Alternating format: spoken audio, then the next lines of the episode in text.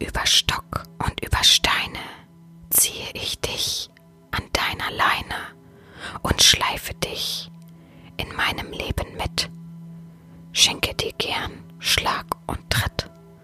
So sollen alle Eck und Kanten, die dir brachten, nah Verwandten, abgerieben werden bis zum Ich. Da glänzt es nämlich wunderlich. Das sah ich längst und stets in dir. Und weiter geht das harte Wir. Macht fertig. Macht fertig. BDSM Podcast. Podcast.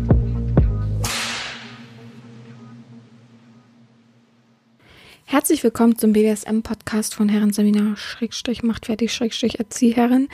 Nicht wundern, heute spreche ich nicht so viel, Gott sei Dank. Ich habe mir ein bisschen auf die Zunge gebissen, ein bisschen doll. In der Nacht, ich weiß auch nicht, ich bin davon mehrmals wach geworden, dass ich immer wieder die gleiche Stelle gebissen habe. Weiß nicht, was da los war. Ähm, und habe gehofft, okay, das geht jetzt vorbei.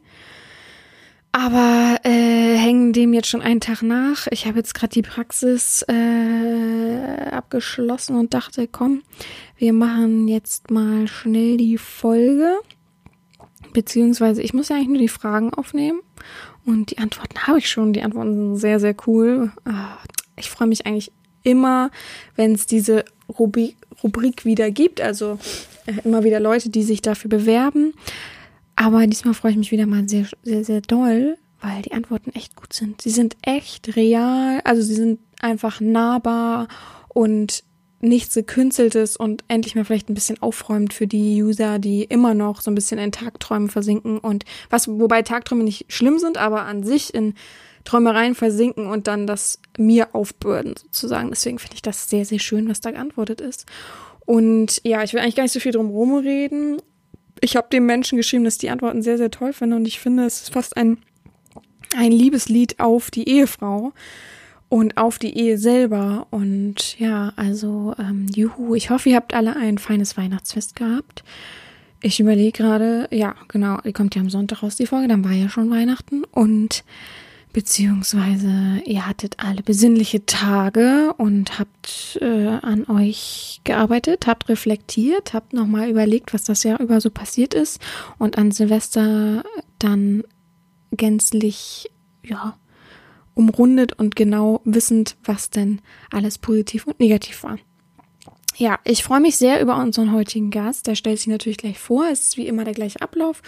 Und ja, zum Schluss gibt es auch keine Frage natürlich. Äh, Das habe ich jetzt, glaube ich, auch so ein bisschen beiseite gelegt. Das kommt jetzt auch ab letzten Mal sozusagen nicht mehr, die zur Schlussfrage. Dann nächste Woche ist ja noch, ach komm Leute, ich will nicht wieder was Falsches sagen. Nächste Woche, Sonntag, ist ja schon, glaube ich, genau, dann ist ja schon der, lasst mich überlegen, dritte, genau, der dritte. Bedeutet, dass nächste Woche dann ja schon die neue, das neue Podcast-Intro kommt. Das ist auch schon fertig. Juhu, können wir uns alle freuen. Und vorweg dann immer ein Zitat. Das darf ich bloß nicht vergessen, dass ich das immer ordentlich rechtzeitig raussuche, sonst bin ich immer so im Stress und mache dann irgendwas, was mir gar nicht so super mega gefällt, rein. Das wäre nicht so schön. Habe ich natürlich noch auch gar kein Thema. Ich habe so ein bisschen was im Hinterkopf, aber mal gucken von der Umsetzung her. Ich hatte so eine coole, oh, kann ich euch erzählen, ich wollte ähm, zum Rollenspiel eine Umfrage machen, hatte richtig coole Tools und alles ausgearbeitet und dann war ich fertig und dann steht da plötzlich, ja, äh, das sind Premium-Tools, das müssen Sie bezahlen und für eine Umfrage sehe ich es nicht ein, ein Jahresabo für sowas zu machen. Ich brauche nicht sonst eine Umfrage. Das kann ich sonst bei Twitter machen mit zwei, drei Antworten und fertig. Aber so eine große Umfrage mit verschiedenen Tools und wie und was, um es gut auswerten zu können. Ähm, und das hätte mich dann irgendwie im Jahr 200, 300 Euro gekostet. Da dachte ich, dafür ist das jetzt auch albern. Dann kriegt das schon irgendwie anders hin. Ne? Ähm, ja, und so bin ich dann hängen geblieben bezüglich bei Rollenspielen. Mal gucken, ob ich das so ein bisschen ausarbeite. Ich weiß es noch nicht. Ich freue mich erstmal auf je, die jetzige Folge und freue mich sehr über die Antworten ähm, bezüglich Frag einen Ehesklaven. Ganz viele, also ich habe glaube ich noch nie so viele Fragen bekommen wie dieses Mal. Der Mensch hat sich auch bereit erklärt, notfalls einen Teil 2 zu drehen, falls jetzt noch mehr Fragen wieder aufkommen. Ich habe sehr viele Fragen weggelassen, beziehungsweise konnte sehr viele Fragen einheitlich gestalten und in einem zusammenpacken, weil sehr viele sich sehr geähnelt haben. Also normalerweise bekomme ich so, ich, wir haben jetzt diesmal ähm, 13 Fragen. 13 Fragen habe ich diesmal rausgesucht. Das habe ich auch so gekürzt. Ich wollte ihm natürlich nicht überhäufen mit äh, so vielen Fragen. Und normalerweise bekomme ich so bei rund 10 Fragen, die ich rausgebe, bekomme ich so, ja, so 30 höchstens. Ne? Also verschiedene Fragen. Ich zähle jetzt nicht so die gleichen Fragen auf. Und diesmal habe ich wirklich so 40 bis 50 gleiche, äh, unterschiedliche Fragen bekommen. Und da wusste ich echt nicht, was mache ich denn jetzt? also, wie kriege ich denn das jetzt zusammen? Und dann habe ich versucht, ein bisschen zu, zusammenzufügen und ein bisschen in einem zu fragen. So. Also ich hoffe, ihr seid trotzdem zufrieden und eure Fragen konnten beantwortet werden. Die Tastenwechselfragen habe ich natürlich nicht mit reingenommen. Ähm, es gibt wirklich unmögliche Menschen, die den Podcast hören und dann echt so äh, was fragen. Ich nehme das jetzt auch nicht in den Mund, weil ich es einfach lächerlich finde. Aber ja, wir haben es geschafft, alles fertig zu haben und ich freue mich, dass nach Weihnachten ist ja immer so ein bisschen, auch Weihnachten ist natürlich Stress für viele, oh, hier hinfahren, da hinfahren, jeden bespaßen, irgendwie überall sein. Für mich, ähm, wenn ich mir vorstelle, hätte ich mich dem nicht verweigert, wie, wie ich erzogen wurde und ich aufgewachsen bin, würde es für mich bedeuten, Weihnachten bei meiner Mutter zu feiern. Ähm, ich weiß gar nicht, ich glaube mit ihr alleine tatsächlich. Oh, das wäre auch mit ihr alleine. Ich überlege gerade, ob ich jemals ein Weihnachten mit ihr alleine gefeiert habe. Ja, glaube schon. Naja, und dann halt den ganzen, also Bescherung ist dann, weiß ich, nach dem Essen. Ist ja auch bei uns immer erst gegessen, dann Bescherung. Ähm, bei uns gab es immer Braten und solche großen Speisen, also nie so Kartoffelsalat und sowas. Und dann ähm, hätten wir zum Weihnachten gefeiert. Am zweiten, im ersten Weihnachtstag wäre bestimmt mein Vater noch gekommen mit seiner Freundin und ein paar Verwandte. Und am zweiten Weihnachtstag wären wir dann wahrscheinlich noch zu Verwandten gefahren. Und wenn ich mir das jetzt so überlege, wäre das für mich echt Kopfschmerzen und Stress. Vor allem Kopfschmerzen. Ich bin echt ein Mensch, wenn mir psychisch etwas nicht passt oder ich das dann auch nicht ausspreche, wobei ich das mittlerweile wenig habe, aber dann kriege ich Kopfschmerzen. Aber sowas von stark. Also das ist schon echt widerlich. Ähm, gut, dass ich das vermieden habe, dass ich das mittlerweile hinter mir, gelassen, hinter mir gelassen habe. Und ich bin dem auch nicht traurig. Es gibt viele, die sagen, oh, hm, sind sie nicht einsam abends da und auch hier und auch da. Ich finde, so richtig Weihnachten feiern, wo ich traurig wäre, dies nicht zu erleben, wäre, wenn, wenn ich wirklich ähm, Kinder hätte. Ich will keine Kinder, aber da feiert man natürlich Weihnachten. Oder wenn ich halt wirklich große Familie hätte und man irgendwie sich wohlfühlt beieinander. Aber gezwungen und gezwungene Stimmung und sowas, das ist einfach nicht meine Welt, da bin ich ehrlich. Äh, und ich vermisste auch nichts, Leute. Für mich ist das ein ganz normaler Tag, wie ein Feiertag halt. Ihr wisst, ich mag keine Feiertage keine Sonntage. Aber sowas ist es halt. Und dann erledige ich halt viel. Ich habe jetzt ganz viel erledigt und werde dies noch weiterhin tun, die nächsten zwei Tage. Und ja, äh, ich habe da kein, keine Trauer oder ähnliches. Ich bin auch kein Mensch, der Silvester gerne feiert. Ich mag dieses Geknalle nicht. Ich hoffe, es bleibt wirklich so, dass überall Böllerverbot ist. Zumindest in den weitesten Teilen ähm, und Silvesterverkaufsverbot, Silvesterzeugverkaufsverbot. Das hoffe ich sehr und ich hoffe, es bleibt so. Ich weiß, viele sagen, äh, aber ich mache es trotzdem. Also für mich sind diese Menschen ehrenlos. Stell mal vor, unsere ganzen Tiere würden anfangen, plötzlich irgendeinen Tag zu nutzen und uns das Leben zur Hölle zu machen. Also das habe ich schon immer nicht verstanden, dass wir alle so auf Umwelt gehen und äh, den Schutz der Arten und so weiter, aber dann wirklich Tiere meines Erachtens töten, ähm, die alle einen Herzinfarkt kriegen, die ganzen Vögel, die Kleintiere und so weiter oder aus ihren Winterschläfen holen, dadurch, dass wir eben so ein Terz machen.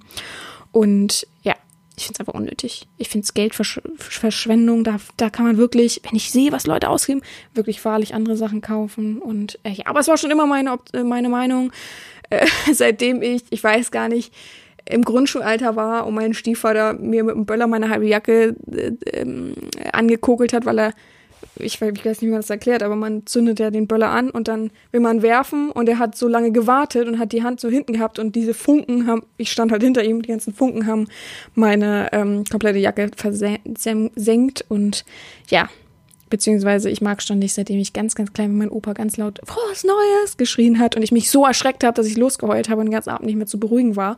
Ich war wahrscheinlich auch übermüdet. Und seitdem gucke ich sehr skeptisch auf Silvester. Und wenn, und dann kam noch das und ähm, ja, seitdem finde ich es einfach nur quatschig. Ich habe immer gesagt, kann ich bitte zu meinen Eltern oder zu mein, eher zu meiner Mutter und den ganzen Stieffedern, die ich hatte. Aber so habe ich immer gesagt, kann ich bitte an Silvester schlafen? also bitte, kann ich oben im Zimmer sein, Fernsehen gucken und schlafen? Und die haben immer Nein gesagt. Ich wurde immer gezwungen. Also ich habe nicht ein positives Silvester erlebt, muss ich ehrlich sagen, wenn ich überlege. Ich wurde immer zu irgendwas hingezogen. Wobei doch, ich war vor zwei, drei Jahren, glaube ich, war ich in, mm, auf Hiddensee. Sehr schön, kann ich nur empfehlen übrigens mal so für alle. Auf Hiddensee und habe da um, also da war auch, oh Gott, das war ekelhaft. Also ich war mit einer Freundin da und da war abends dann so eine Veranstaltung unten. Das war in so einem kleinen Hotel. Und da bin ich ja hingegangen, haben wir was gegessen vom Buffet. Ich glaube, es fing um acht an haben was gegessen, haben was getrunken, sind dann, da war nebenan so ein Raum, da war der, das war der einzige Sport, wo wir Internet hatten. Da haben wir tatsächlich, ähm, äh, wie sagt man, sie ist so, äh, sie mochte sowas wie, wie sagt man, heißt es Online-Casino? Ich will es nicht falsch sagen, aber sowas wie Poker mag sie gern. Und hat sie gesagt, komm, heute Glückstag, ich setze nochmal 50 Euro. Ich weiß nicht, wie viel das war darauf. Dann haben wir saßen wir da, haben ein bisschen geguckt, kamen zwischendurch Leute rein, die auch WLAN brauchten. Und ähm, dann sind wir, glaube ich, um 23 Uhr aufs Zimmer und haben äh, im Bett gelegen, Fernsehen geguckt und äh, sind, glaube ich, eingeschlafen, sind nochmal wach geworden, weil es im Fernsehen natürlich Silvester gab und haben bei gesagt, frohes Neues und haben weiter gepennt. Das war das beste Silvester überhaupt. so stelle ich mir das vor. Also, ja. Wäre das Geknalle nicht, würde ich es wahrscheinlich gar nicht mitbekommen, dass ein neues Jahr ist oder so. Also ich bin da kein Mensch, der unbedingt dieses Ritual braucht von Silvester. Ja, äh, so viel dazu. Und dann noch lustiger Fun Fact äh, nebenbei. Ähm, die sind nächsten Tag dann runter zum Frühstücken gegangen und dann wurden wir angemotzt, dass wir uns nicht abgemeldet haben. Haben wir gesagt, wieso denn, wofür denn? Naja, man stößt ja an und dann hatten sie zwei Sektgläser zu viel. Dann habe ich gesagt, na, das haben sie bestimmt auch noch vernichtet. Also bitte. Ey, da habe ich, da war ich so sauer. Ich habe gleich schlechte Kritik geschrieben. also sowas kann ich nicht leiden. Ich will doch nicht bemuttert werden. Ich will doch nicht gezwungen werden zu irgendwas. Ich habe da nicht, ich habe dafür ja bezahlt. Sprich, ich kann ja das machen, was ich will in dem, in dem Zeitraum. Naja. Äh, ich musste mich selbst zusammenreißen, dass ich nicht sagen, nur weil ich kein Klischee-Mensch bin wie sie, aber gut, ähm, ja. Meine Freunde haben immer Angst, wenn irgendeine Kritik kommt, irgendwas gesagt wird, was Negatives und das uns zugetragen wird, dass ich dann etwas sage dazu, etwas Vernichtendes dazu sage. Die schämen sich dann immer. Deswegen reiße ich mich dann ganz oft zusammen. Ich kann es ja nachvollziehen, unangenehm und so. Gut, es sollte nicht das Thema sein, aber ich wollte es nochmal so sagen, weil ja, wenn wir uns das nächste Mal hören, schon neues Jahr ist. Sprich, ich muss euch jetzt schon einen guten Rutsch ins neue Jahr wünschen. Sehr merkwürdig irgendwie für mich. Aber trotzdem wünsche ich das natürlich, weil ich das auch von Herzen so meine. Ich wünsche euch ähm, dass ihr reflektiert, wie euer Jahr war, dass ihr euch überlegt, was positiv und was negativ war und euch Ziele setzt für nächstes Jahr. Schwierig natürlich, ich würde mir auch gern Ziele setzen, aber wer weiß, wie Corona uns da so noch ähm, fesselt oder in Beschlag nimmt. Und ja, ich hoffe, trotzdem, dass unser nächstes Jahr positiv wird, dass man wieder vermehrt Real-Sessions machen kann. Ich habe so einen Durst danach, ist echt schlimm, ist wirklich schlimm. Ich habe noch nie so einen Durst nach Real-Sessions. Ich könnte mich ja sonst bedienen, wie ich möchte oder jemanden treffen, wie ich möchte. Ähm, aber es geht momentan nicht. Also wahrscheinlich würde es gehen, weil man ja zwei Haushalte dann oh Gott, weil man dann zwei Haushalte wäre. Aber das Problem ist ja einfach, dass ich die Praxis habe und kurz vor knapp nicht einfach jetzt Corona-positiv sein könnte und dadurch einfach ein riesen Bo entstehen würde. Von daher, keiner von uns darf, also in der Praxis selber darf riskieren, dass irgendwas wäre. Sprich, wir haben uns alle ziemlich gut isoliert, sodass wir nicht einfach unnötig irgendwelche Leute treffen. Klar finde ich es vollkommen okay, dass meine ähm, ganzen Angestellten normal Weihnachten feiern. Das möchte ich auch, dass die normal Weihnachten feiern, weil die alle sehr viel verzichtet haben für die Praxis. Und ja, also ich habe mir überlegt, eigentlich nicht auf, also so mache ich will ich es eigentlich jedes Jahr machen, dass wir zwischen Weihnachten und Neujahr nicht öffnen, weil ich finde auch, dass das die wichtigste Zeit ist im Jahr, um nochmal zu reflektieren und zu wissen, was war gut, was war negativ, um runterzukommen und Energie für nächstes Jahr zu schöpfen, ganz klar. Und gerade wir brauchen alle die Energie. Aber ganz einfach. Wirtschaftlich ist es nicht so machbar, wie man sich das vorstellt. Von daher müssen wir weiter schuften und es ist einfach der Terminkalender, ihr glaubt es nicht, der ist voll. Wir haben schon an die Seiten Sachen geschrieben, dass wir vielleicht da noch und hier noch und anrufen. Wir haben eine Warteliste von Leuten, die warten, dass man sie vielleicht noch anruft, dass wir sie irgendwo dazwischen quetschen und wir haben unsere Öffnungszeiten ich will nicht die genauen Öffnungszeiten sagen, aber wir fangen ganz entspannt um 9 Uhr an normalerweise. Ähm, natürlich ist die Praxis vorher schon offen und alles wird sauber gemacht und eingeräumt und so weiter. Aber wir, ähm, wir äh, Praktizierenden fangen um 9 Uhr an, haben dann eine große Mittagspause auch und ähm, dreimal die Woche, nee, Quatsch, zweimal die Woche, Entschuldigung, dreimal die Woche kurz, zweimal die Woche lang und jetzt ist es einfach fünfmal die Woche lang. also die nächsten Tage. Also da, wo man eben noch äh, praktizieren kann. Und ja, wir werden sehen. Also wir sind schon zu zweit. Normalerweise schafft das anderthalb. Aber jetzt sind wir zu zweit. Mal gucken. Und ich sehe da schon, dass wir wirklich noch länger machen müssen, weil die Leute wieder mal, also ich nächstes Jahr nehme ich mir echt vor, dass wir das dann hoffen, hoffen wir mal, drückt mir alle die Daumen, wünscht mir das alles für nächstes Jahr, dass nächstes Jahr über die Tage dann auch zumachen kann. Weil das mache ich jetzt nicht nochmal, das finde ich jetzt doof. Also, weil die Leute wieder alle, ach ja, oh, huch, da ist ja noch eine Praxis, wo man hingehen kann und nochmal eine schnelle Untersuchung machen kann, wenn mein Bundesheft voll ist. Oh, Leute, lasst das. Das ist Stress. Das ist Stress für die Arbeitenden und Stress für die, die wirklich Schmerzen haben, jetzt noch kommen vor den Feiertagen und eben ihre Behandlung brauchen. Und ich dann sagen kann, ich, boah, ich muss gucken, wann du kommen kannst. Ich kann es nicht ad hoc sofort jetzt machen. Also wir werden sehen. Aber wie gesagt, nicht unser Thema. Ich wünsche euch einen guten Rutsch. Ich hoffe, ihr hattet besinnliche Feiertage und wir hören uns dann nächstes Jahr wieder in neuer Frische, mit neuem Intro, mit neuem Vorwort und ja, sonst bleibt, glaube ich, alles gleich. Meine Stimme kann ich nicht verändern, meine Art auch nicht, aber es war wohl alles positiv. Ich möchte mich aber trotzdem nochmal bedanken für jede Podcast-Spende, für jede Unterstützung bezüglich Interviewpartner oder einfach Offenheit für jedes, für jeden Themenvorschlag, ob positiv oder negativ, für jede Kritik, ob positiv oder negativ. Es hat mich alles irgendwie weitergebracht, es hat den Podcast weitergebracht und ja, das ist wirklich etwas, wofür ich mich bedanken möchte. Ich finde es sehr schön, dass die Kirchenglocken im Hintergrund die ganze Zeit penetrant klingeln. Und ich fange jetzt einfach mal an, äh, dann mit den Fragen. Erst kommt eine kleine Vorstellung von dem Sklaven und dann fangen wir mit 13 Fragen an. Ich freue mich. Vielen Dank, dass ihr das ganze Jahr über zugehört habt, dass viele wirklich jeden Sonntag darauf warten, dass die Folge oder Montag, dass die Folge rauskommt, fieberhaft dabei sind, immer wieder positives Feedback geben, immer wieder ihren Horizont fisten und auch wirklich spüren, dass sie was dazu gelernt haben. Das bereichert echt den BDSM. Ich finde es schön. Wir treiben nächstes Jahr das wieder und weiter voran. Und ja, also positive Info. Ich höre natürlich nicht auf, ganz klar. Aber ähm, es sollte so weitergehen, wie es jetzt momentan ist. Natürlich ist die Weihnachtszeit geschuldet, aber das der Weihnachtszeit geschuldet. Aber gut, ich beginne, der Sklave beginnt und ich wünsche euch viel Spaß, euren Horizont wieder mal zu fisten. Und es geht los mit der Folge aus der Rubrik Frag einen und dieses Mal eben Frag ein Ehesklave. Viel Spaß dabei. Ja, hallo. Und erstmal vielen Dank, dass ich den Podcast mit meinen Erfahrungswerten als Ehesklave bereichern darf. Ich bin der Danny, 44 Jahre alt und wohne mit meiner Eheherrin seit 2002 im schönen Sauerland.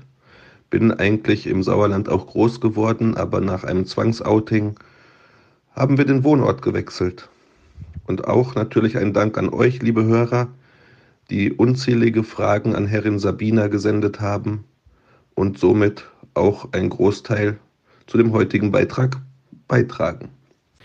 Wir beginnen mit der Frage Nummer eins ähm, und gleichsam mit den Grundlagen. Wie hast du deine Eheherrin denn kennengelernt? Über eine Kontaktanzeige oder war das purer Zufall? Erzähl doch mal. Ja, das ist in der Tat eine interessante Frage und eine kuriose Geschichte. Kennengelernt haben wir uns 2001, irgendwann im Laufe des Jahres, im RTL SMS-Chat. Kaum vorstellbar, oder? Ja, doch, es ging. 49 Pfennig damals, glaube ich noch. Waren es Pfennig oder war da schon Euro? ähm, pro SMS. Und dann war natürlich unterbunden, seine Rufnummern mitzuteilen. Es ging nur über Geheimcodes, also Nu für 0 und I für 1. Haben wir es dann irgendwie geschafft, unsere Handynummern auszutauschen. Trotzdem hatten wir beide Handyrechnungen von 6 bis 700 ungefähr. Ich habe jetzt bewusst die Währung weggelassen. Ähm, es war eine harte Zeit, ja, aber es war auch eine interessante Zeit. Uns trennten schließlich knapp 500 Kilometer und wir waren beide in einer Beziehung. Als meine damalige Freundin zu mir sagte, die kannte meine heutige Frau auch, dann fahr doch zu ihr, da kriegst du, was du brauchst. Habe ich nicht lange überlegt. Gesagt, getan. Es ist genau, ziemlich genau 19 Jahre her, habe ich nach einer Sieben-Tage-Woche die Reise zu meiner zukünftigen Herrin angetreten. Und es dauerte nicht lange, bis wir ein wenig verschossen ineinander waren. Ich habe dann, was eigentlich gar nicht meine Art ist, meine damalige Beziehung aus der Ferne beendet. Sie hat ihre Beziehung beendet. Wir beschlossen, das zukünftige Leben zusammenzugehen. Ich musste Heiligabend frisch verliebt, voller Tränen wieder nach Hause fahren, weil ich abends arbeiten musste. Und es dauerte nur wenige Tage, da folgte sie mir, brachte ihre Kinder mit, beziehungsweise eins. Und auf meine Frage, wie lange bleibst du, antwortete sie, sechs Wochen oder für immer. Und ob ihr es glaubt oder nicht, am 22.12.2001 haben wir uns zueinander entschieden und am 22.02.2002 geheiratet und sind heute noch glücklich, jetzt glücklicher denn je. Frage Nummer zwei. Hat deine Eheherrin oder in Klammern auch du diesen Fetisch mit in eure Beziehung gebracht und hast du dich ihr unterworfen oder wie ist das Ganze zustande gekommen? Die Frage lässt sich in der Tat schnell beantworten. Wir haben uns schon auf der Herren-Sklaven-Ebene im RTL-SMS-Chat kennengelernt. Ähm, sie hat mir die Superherrin vorgegaukelt. Ich war total verrückt danach und musste dann feststellen, es war schon mehr, als ich gewohnt war. Aber letztlich sind wir in diesen 19 Jahren mit Höhen und Tiefen sei es Alltagssorgen, sei es Kindererziehung, sei es überhaupt, dass Kinder im Haushalt lebten, was so mit die schwierigste Phase war, ganz wunderbar zusammengewachsen und können jetzt besser leben als jemals zuvor. Frage Nummer drei bezieht sich auf Leben als Ehesklave. Wie lebst du, Schrägstrich ihr, den Fetisch aus? Öffentlich oder nur in bestimmten Zeiten? Oder nur, wenn du ihr alleine seid? Gibt es da Auszeiten? Das ist auch eine sehr gute Frage. Also es gibt keine Auszeiten, das gleich mal vorweg. Fakt ist, was sie sagt, ist Gesetz. Es gibt ganz, ganz wenige, weil wir nach diesem besagten Zwangsouting ganz offen damit umgehen, die es nicht wissen. Viele können es auch nur erahnen. Ähm, ich vermeide es, sie in der Öffentlichkeit, weil wir beide ziemlich nah in der Öffentlichkeit stehen, von Jobwegen, sie zu siezen. Aber die meisten aus unserem Umfeld, die wissen es schon. Es gibt da so einige Plattformen, wo auch, ich sag mal vorsichtig, Nachbarn, Freunde, wie auch immer, auf einmal aufgetaucht sind. Ja, also die überwiegende, überwiegenden Bewohner hier, sag ich, sind sehr neugierig. Anfangs, als wir hierher zogen, gab es natürlich viele Fragen und wir machen da auch kein Hehl raus. Wir gehen nicht damit hausieren, aber ähm, wir, wenn einer zu uns kommt und eine offene Frage hat, dann sind wir gerne bereit, die zu antworten. Es kann auch schon mal vorkommen, dass sie mich in der Öffentlichkeit äh, mit verbalen Mitteln bloßstellt oder mich ins Lächerliche zieht, ja, aber das sehe ich jetzt nicht als öffentlich spielen oder so. Ne?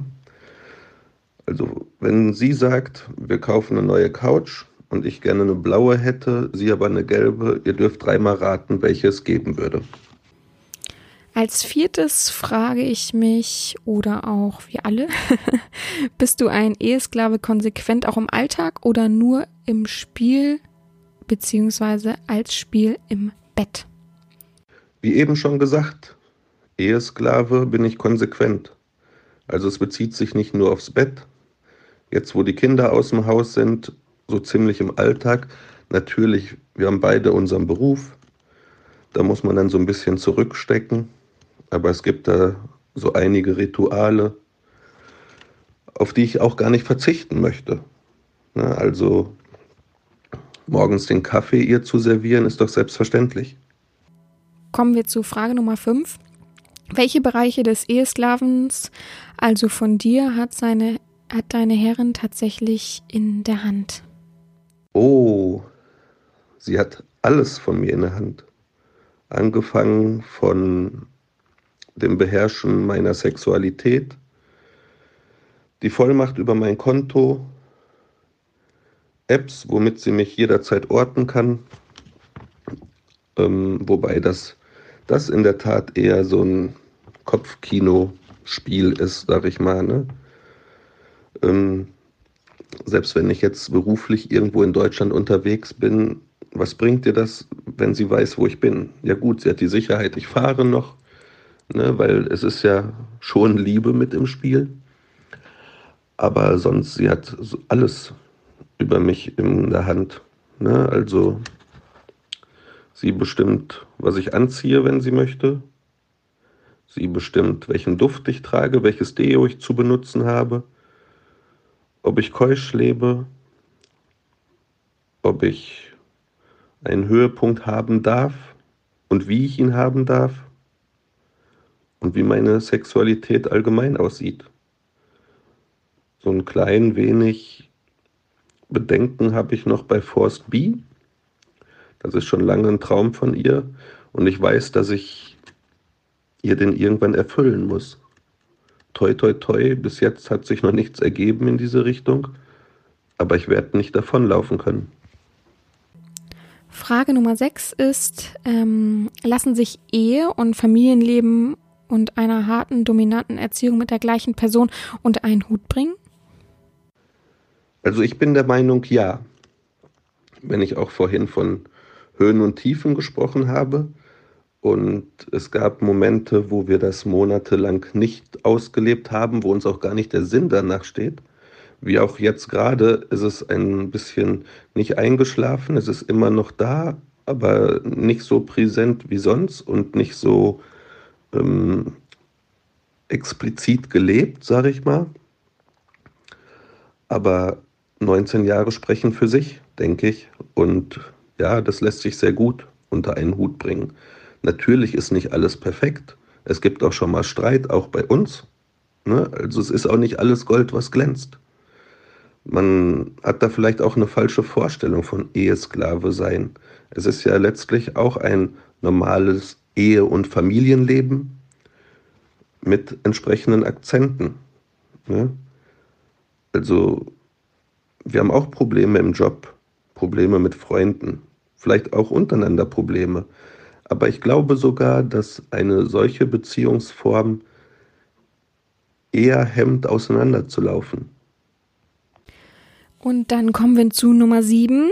Ist das Ehesklavendasein genauso, wie du es dir vorgestellt hast, oder gehen die Vorstellungen doch auseinander zur Realität? Hm? Ich muss ehrlich sagen, ich habe gar keine Vorstellung gehabt. Ich habe nicht mal daran gedacht, dass ich jemals das Glück haben werde, meine Traumfrau zu treffen. Ich hatte auch vorher ziemlich wenig Erfahrung, gebe ich offen und ehrlich zu, sagte ich auch eben, wir sind da ziemlich zusammengewachsen. Ähm, ich glaube eher so diese allgemeine Meinung zum Thema Ehesklaven geht da vielleicht etwas auseinander. es ist nicht so, dass man den ganzen Tag auf allen Vieren durch die Wohnung krabbelt, aus dem Napf unterm Tisch isst. Man hat schon ein relativ normales Leben. Meistens kocht sie sogar, weil da habe ich so gar nichts mit zu tun oder noch keine Berührung gehabt. Vielleicht früher bei Mama ein bisschen verpennt, dazu zu gucken. Aber ähm, ansonsten ist das ziemlich normal.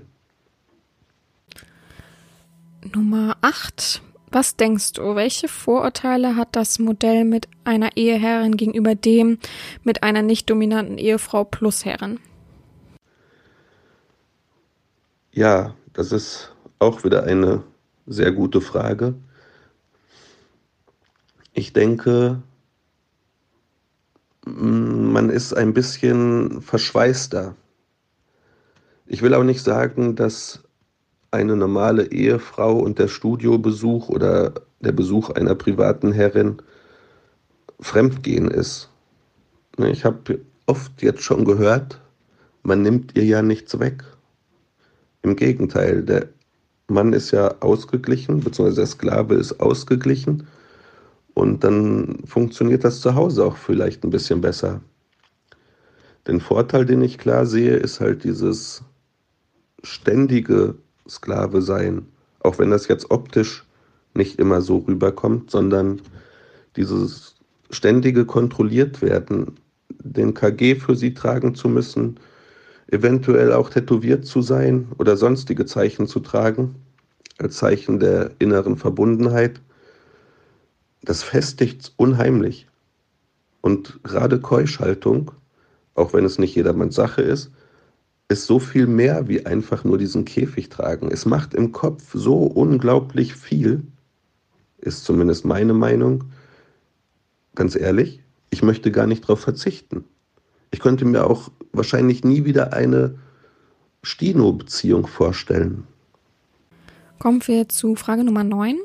Hast du diese Verbindung in Bezug auf BDSN schon mal bereut? Ist natürlich überhaupt nicht böse gemeint, aber ehrlich, was sagst du dazu? Nein, bereut habe ich gar nichts. Natürlich gibt es so Momente, wo man seine Eheherrin hasst, wenn sie vielleicht auch schon mal ein Stück über die Grenze geht. Ich muss dazu sagen, ich bin nicht sonderlich maso, aber wir sind ja fast noch jung und ich bin gerne bereit, ein bisschen an mir trainieren zu lassen.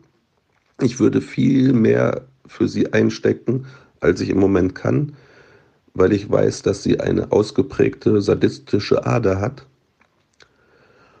Und die möchte ich ihr gerne abnehmen können, beziehungsweise die Schläge für sie einstecken oder den Schmerz für sie ertragen.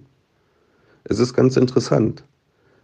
Aber wenn ich rückblickend betrachte, was wir uns entwickelt haben, wie weit wir eigentlich schon sind, wo es dann auf einmal Dinge gibt, die vorher nie erträumt wurden, wo wir früher gesagt haben, äh, nee, auf keinen Fall, geh mir weg mit sowas. Das ist einfach fantastisch. Und wie ich anfangs zu meiner Frau sagte, mein Hinterteil ist tabu für sie, hat sie mich ausgelacht. Ich bleibe im jugendfreien Rahmen und sage jetzt nicht, was da mittlerweile abgeht. Aber auch das genieße ich mittlerweile. Frage Nummer 10. Hast du, bevor du zu einem Ehesklaven wurdest, schon andere BDSM-Praktiken ausgelebt? Das ist auch ganz interessant. Ich versuche mich mal zu erinnern, wie ich überhaupt in diese Schiene kam auf den BDSM-Trip. Ich glaube, es war damals eine Fernsehsendung im ZDF. Da gab es dann Fahndungsaufrufe, die Täter waren maskiert und das hat mich damals unheimlich angemacht, auch wenn die Strumpfhosen über dem Kopf hatten oder so. Und irgendwann dachte ich, Kerr, da steckt doch irgendwas hinter. Und wie ich eben schon gesagt habe, ich hatte da kaum Erfahrung in diese Richtung. Ich habe mit meiner damaligen Freundin, die ich anfangs erwähnt hatte, ein bisschen experimentiert. Ich muss dazu sagen, Das Experimentieren fing an mit einer Harnleiter-OP, wo ich für alles unterschrieben hatte, inklusive Impotenz und so weiter. Und dann liege ich da auf einem Sechsbettzimmer im Krankenhaus und da kommt ein Geschoss rein. Super Figur, rote Pumps, schwarze Strumpfhose, rotes Minikleid. Bildhübsch und es regt sich nichts. Da ist mir Angst und Bange geworden. Da ist mir wirklich Angst und Bange geworden. Und ähm, dann haben wir, habe ich mit meiner Freundin drüber gesprochen, die keine Modelmaße hatte damals. Und wir haben angefangen zu experimentieren. Und dann haben wir diese besagte TV-Sendung wieder im Kopf und ich denke mir so, so Masken, Lack, Leder, Nylon. Ich glaube, das versuchen wir mal. Ne? Nur um zu gucken, ob da irgendwas geht. Haben wir dann gemacht. Sie hat es mir zuliebe gemacht. Auch hier ein Aufruf an euch da draußen, wenn eure Frau nicht ansatzweise dominant veranlagt ist, lasst es. Versucht sie nicht hinzubiegen. Das bringt nichts. Das habe ich durch. Daher auch der Ausspruch, dann fahr doch zu ihr, da kriegst du, was du brauchst. Es war eine interessante Zeit, dieses Rumprobieren. Ähm, aber ich sag mal, Gummipuppen zu verwöhnen, aufblasbare Gummipuppen, das war nicht das, was ich mir vorgestellt hatte. Mit welchen Irrtümern wirst du in Bezug auf das Dasein als Ehesklaven am häufigsten konfrontiert? Das ist meine Frage Nummer 11. Auch wenn ich die Frage nicht ganz verstehe, ich versuche mal, sie zu beantworten, wenn ich sie nicht vorhin schon sogar beantwortet habe.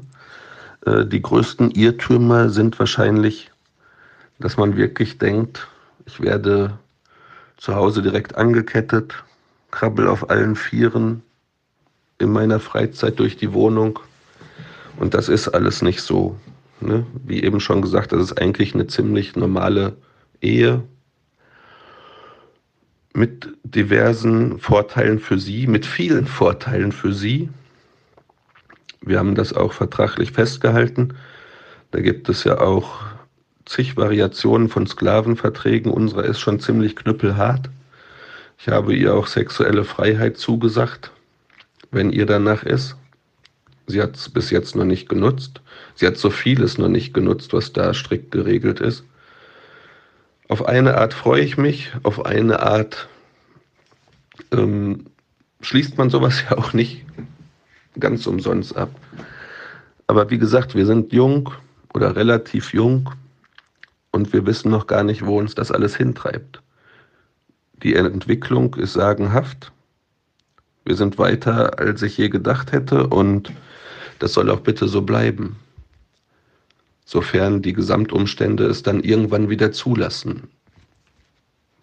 Und dann sind wir schon bei der vorletzten Frage. Frage Nummer 12. Wurde dein Selbstbewusstsein durch die Ehe gestärkt oder geschmälert? Diese Frage muss ich eindeutig mit gestärkt beantworten. Und wie sie mich gestärkt hat. Als wir uns damals kennenlernten, ich war so ein Duckmäuserich. Ich habe mir von jedem alles gefallen lassen, war ein eigentlich total schüchterner Typ. Wenn irgendwelche Ämter sagten, das ist so, dann habe ich gesagt, jo, wenn die das sagen, dann ist das so. Und meine Herrin hat mir gelernt, nein, wir haben hier Rechte. Und wenn die das sagen, dann ist das noch lange nicht so. Da muss man mal genauer hingucken und auch so vom ganzen Selbstwertgefühl. Das hat mich sowas von bestärkt. Ich bin weder schüchtern, noch schrecke ich vor irgendwas zurück, außer vor ihr und vielleicht einer Freundin oder was auch immer da kommen mag. Aber ich bin so stark geworden in, in gesam gesamten Durchsetzungskraft, die ich daran gewonnen habe. Dieses, diese Ausstrahlung, die ich dadurch habe, Stolz, Glück, da ist ja alles bei. Und dann sind wir schon bei der letzten Frage. Ich bedanke mich für die ganze Offenheit. Was sind deiner Meinung nach wichtige Grundregeln für eine erfolgreiche Eheerziehung, beziehungsweise welche Fehler sollte man vermeiden? Hast du da ein paar Tipps für uns? Puh, da habe ich mir ja noch gar keine Gedanken zugemacht. Aber ich sag mal, wie in jeder Ehe, wie in jeder Partnerschaft, Ehrlichkeit und Treue stehen an erster Stelle. Und ich kann mich nicht daran erinnern, in 19 Jahren, natürlich guckt man hinterher, das ist auch okay. Da kriegt man vielleicht auch mal einen drüber, wenn da eine hübsche Frau hergeht und man sich umdreht. Ne? Letztlich sind wir Männer. Wenn auch devote Männer, aber wir sind Männer. Und ähm, ich würde mir im Traum nicht einfallen lassen, diese Frau zu betrügen. Und das solltet ihr auch nicht tun, egal ob Frau, Freundin, was auch immer. Grundregeln, ja, das war es eigentlich schon an Grundregeln. Ne? Und man muss sprechen, man muss viel sprechen. Wenn man irgendwelche Bedürfnisse hat oder Sehnsüchte oder sowas, muss man drüber sprechen. Anders geht's gar nicht. Wie soll einem geholfen werden, wenn man nicht drüber spricht? Fehler, die man vermeiden sollte. Puh, es ist echt schwierig. Es ist echt schwierig. Ist eigentlich im ersten Satz alles gesagt? Treue und Ehrlichkeit. Ein Stück weit Offenheit was ich sagen kann, allerdings auch erst nach dem Zwangsouting. Man sollte viel offener mit dem Thema BDSM umgehen. Man sollte sich nicht verstecken. Wir haben durchweg positive Erfahrungen gemacht und das auch hier in einem kleinen Örtchen, wenn wir offen damit umgehen. Wir sind hierher gekommen, haben gesagt, so und so ist es, das und das ist passiert wir leben BDSM, habt ihr ein Problem damit oder nicht? Ne? Also Treue, Ehrlichkeit, Offenheit, ganz wichtig. Und viel sprechen. Ob sie was hat, ob er was hat, redet drüber.